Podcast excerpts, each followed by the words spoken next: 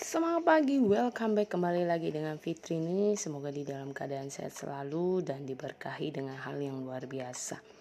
Dan hari ini di hari libur juga buat uh, teman-teman yang menjalankan ibadah di hari kenaikan Isa Al-Masih, uh, selamat teman-teman untuk menjalaninya. Dan hari ini teman-teman kita akan bahas adalah seputaran tentang bagaimana sih cara kita bisa untuk Uh, berani kalau Anda misalnya diperhadapkan dengan situasi yang kadang mungkin di luar dari ekspektasi Anda atau di luar dari apa yang sudah dipersiapkan. Nah, biasanya kalau keadaan seperti seperti itu biasanya membuat kita jadi terbawa mood yang tidak stabil gitu ya. Jadi gampang um, bad moodan, jadi terbawa mood yang negatif segala macam. Nah, teman-teman, caranya adalah pastinya tetap yaitu calm down-nya. Tenangkan diri dulu.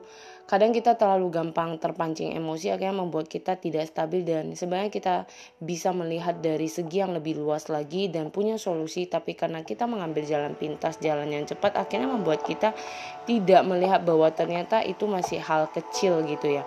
Nah, saya juga mengalami teman-teman, jadi sekarang lebih belajar mengontrol emosi keadaan kita supaya tidak mudah terbawa arus gitu ya. Jangan sampai terbawa dengan arus badai yang ada gitu. Justru kita bisa uh, tenangkan diri dulu, kemudian baru yang kedua mulai secara perlahan ya mengambil uh, waktu untuk berpikir apa sih kira-kira kalau kondisi udah seperti itu. Nah, biasanya ini juga cocok buat para leader, untuk Anda yang sedang menghadapi bawahan Anda atau tim Anda segala macam. Tidak langsung gampang secara emosional. Kadang memang kita harus bisa ya menstabilkan keadaan kita dengan posisi kita dan segala macamnya. Dan yang ketiga adalah tetap baliklah di dalam keadaan uh, positif Anda. Kenapa? Maksudnya gimana ya? Nah, biasanya kan kita sering terbawa dengan arus-arus negatif. Akhirnya kita juga ikut di dalam keadaan itu. Tapi kita harus tetap berada di posisi pengaruh yang positif. Kalau misal punya problem, bukan kita menghibur atau memotivasi over seperti apa, tapi kita kasih tahu tenang, kita mari sama-sama duduk, kita sama-sama bahas, kita cari solusi, dan uh, tetap berpikiran positif.